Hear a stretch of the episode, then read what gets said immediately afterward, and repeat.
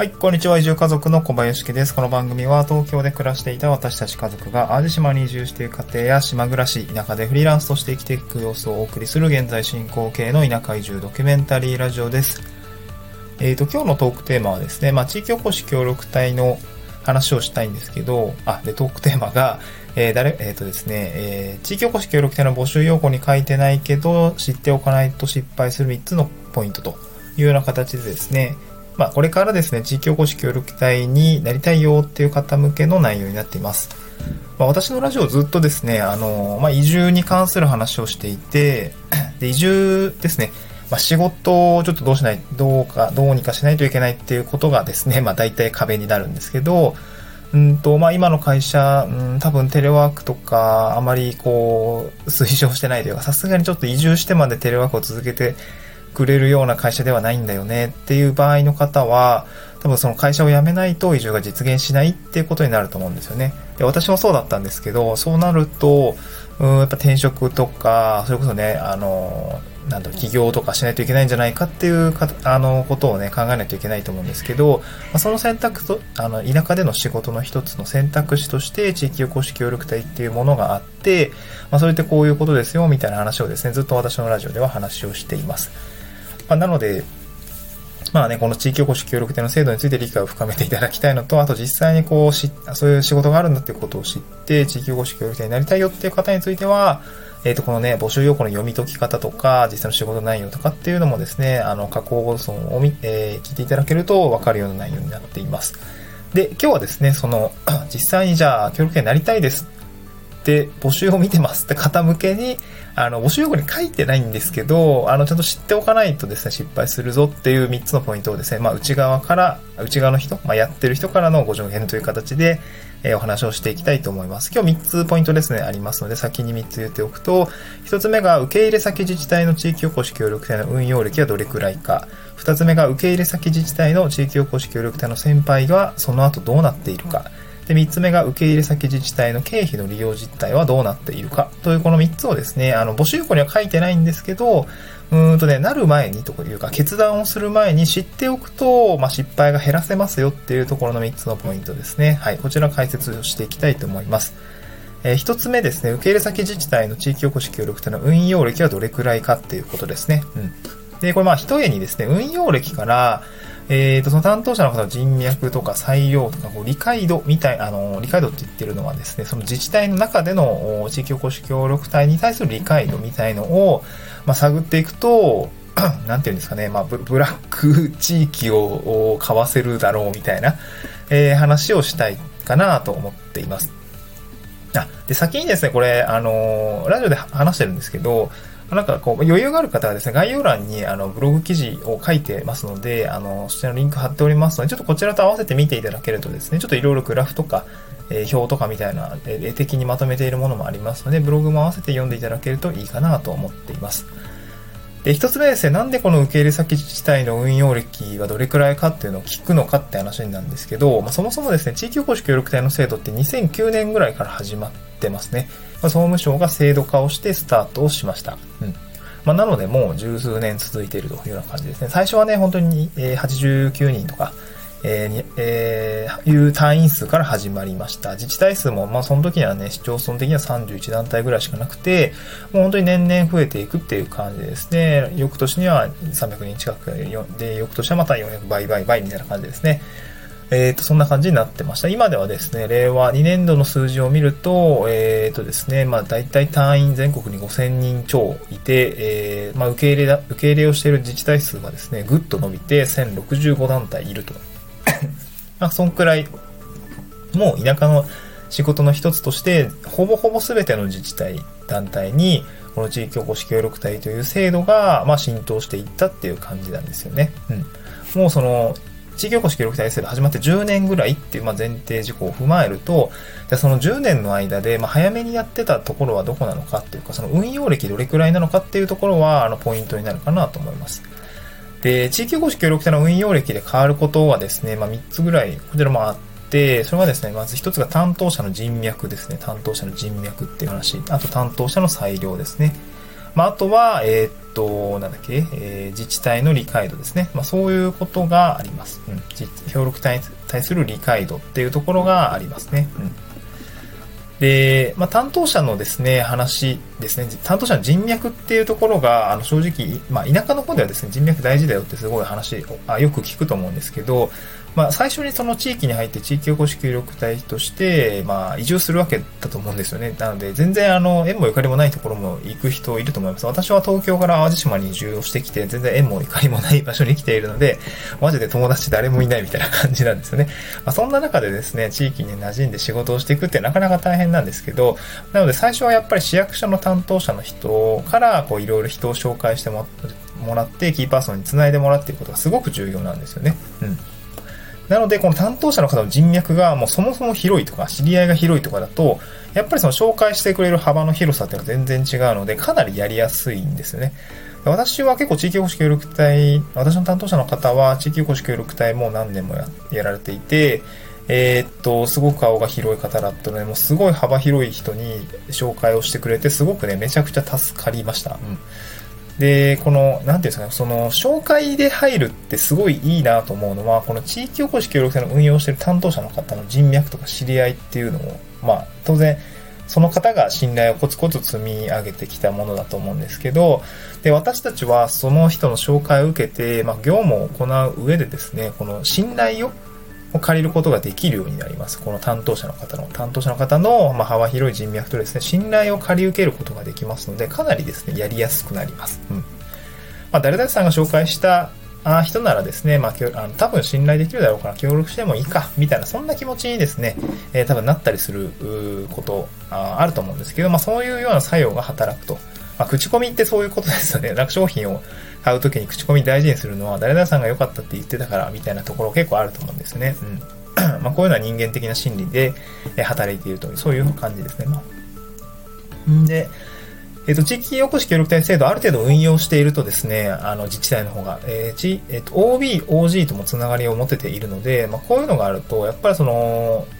なんていうの、仕事につながることも多いし、あと、まあ、民間系の企業とか、まあ、私の場合は、えー、空き家直してるんですけど、その、つてのある工務店さんとか、とか職人さんとか、そういうのがこう慣れている。ああいう方とご紹介と縁が繋がったりとか、あと教育機関ですね。今私大学生と一緒にいろいろ活動してるんですけど、まあ、そういう 教育機関、まあ今建築系の大学生とかとも一緒にやってるんですけど、まあそういう方たちと繋がることができて、まあいろいろ知識とか、あと普通に人手ですよね。あの空き家の片付けとか今やってるんですけど、マンパワーがいるんで、あのそういうとこのあの手伝いをしてくれたりとか、非常に心強い味方になってくれます。うんまあ、なので、この地域おこし協力隊に理解のあるかあの人のつながりっていうのを、この担当者の方の幅広い人脈とですね、信頼にを借り受けることによって、すごくスムーズに仕事をすることができるようになりますね。うん。まあ、なので、えー、地域おこし協力隊の運用歴どれくらいかで、かつ担当者の運用歴どれくらいか、みたいなところを見ていくと、すごくね、やりやすくなるよっていうことですね。うん。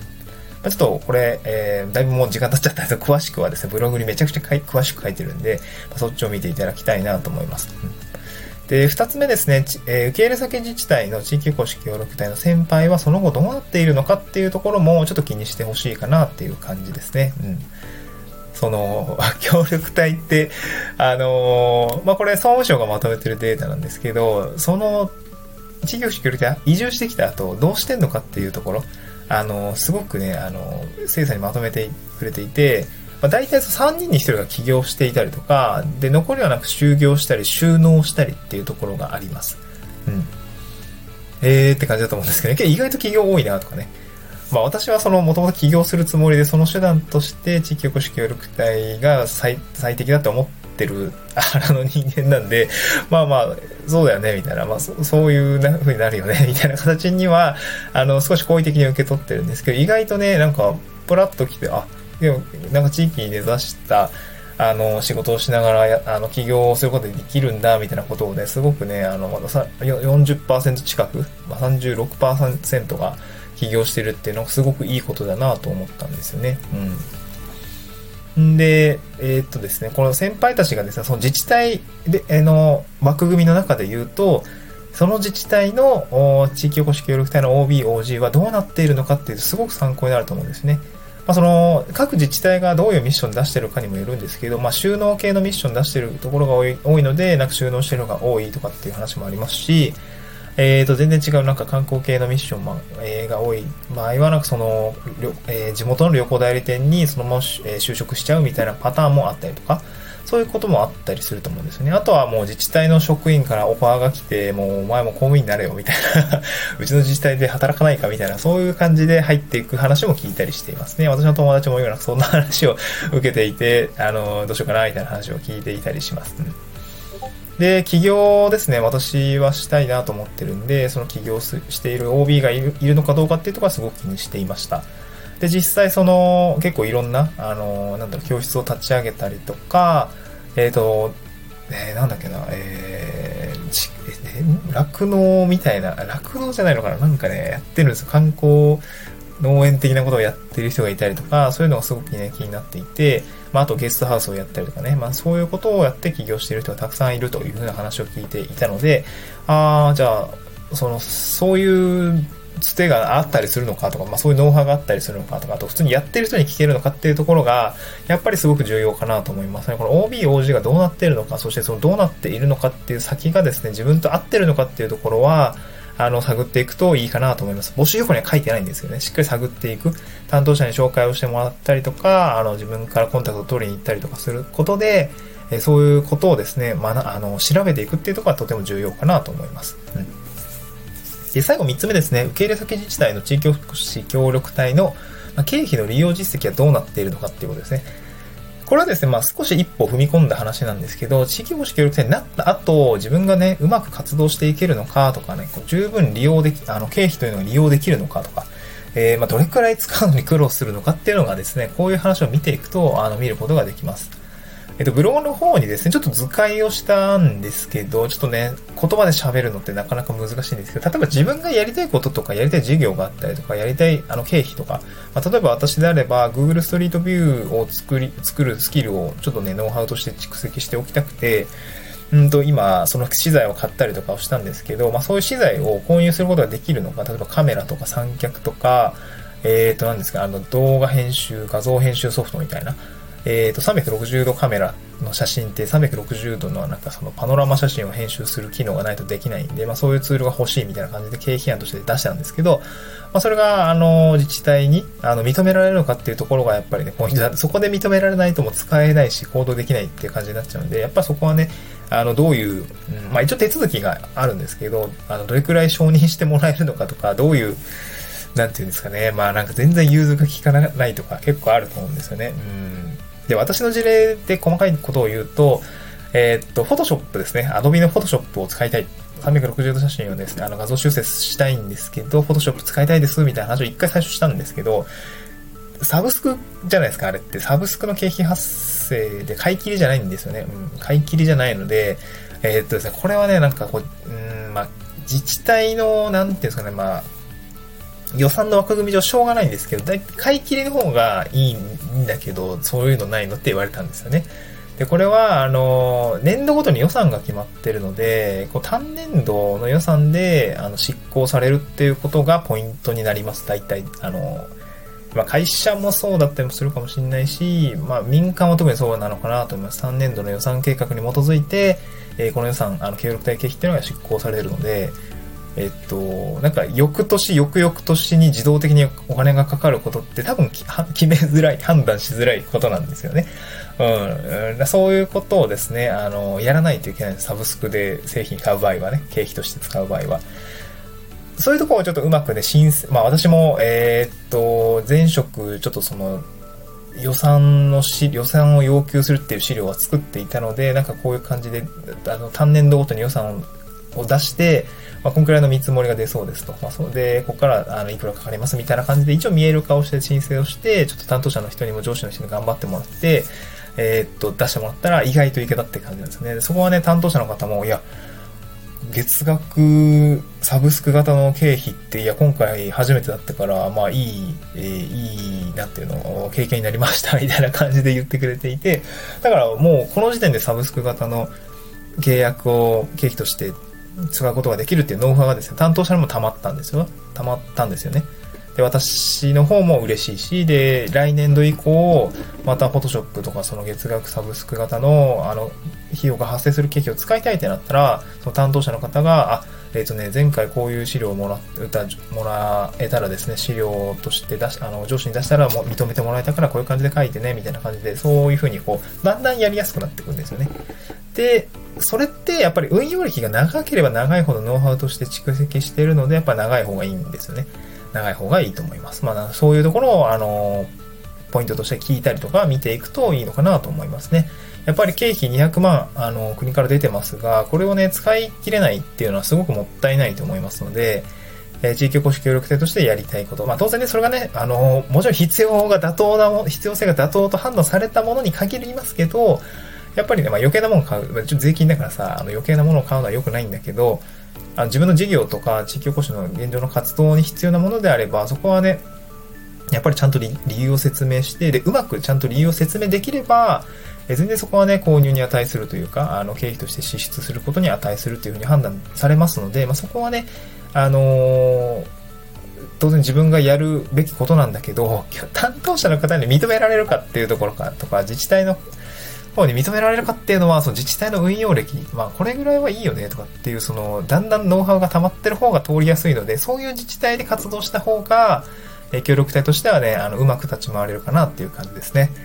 はい。えー、だいぶ長くなっちゃったんですけども、まあ、これがですね、募集要項には書いてないんだけど、まあ、3つ押さえておくと、自分が協力隊になった時にうまく立ち回りやすいっていうようなポイントの、まあ、3つのまとめになります。すごく大事だと思いますので、まあ、うまくね、あの、市役所の方に、ま、質問したりとか、ちょっとぶっちゃけ聞きたいことあるんですかみたいな、ちょっとね、こう、まあ、下から下から、あのー、謙虚に聞いてあげればですね、まあ、答えてくれたりするかなと思います。まあ、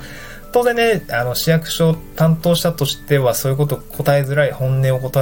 え、えー、答えづらい、本音と建前あると思いますので、まあ、やっぱり OB、OG を訪ねてですね、そういうところの、まあ、経験を聞いてみるといいかなと思います。まあ、私もね、あの、自治体、まあまあ、まだ4ヶ月ぐらいしか経ってないんですけど、あの、まあ、協力隊に関する質問があったら当然話すし、なんかどうやったら経費が認められたかっていう話もするし、まあ、ラジオでも話をしていきたいと思いますし、実際協力隊の働き方ってどうなんですかっていうのも全然話しますので、なんかね、えー、Twitter とかで DM くれたりとか、リプライくれたりとか、あのー、ラジオのコメントに残してくれたりとかしていただければ全然話せるかなと思います。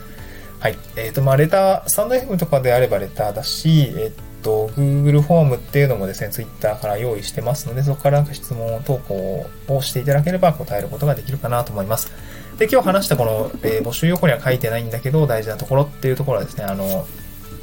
スタンド FM の概要欄にですね、リンク、まあ、ブログ記事のリンク貼っておりますのね。こちら見ていただければ幸いです。はい。また次回の収録でお会いしましょう。バイバーイ。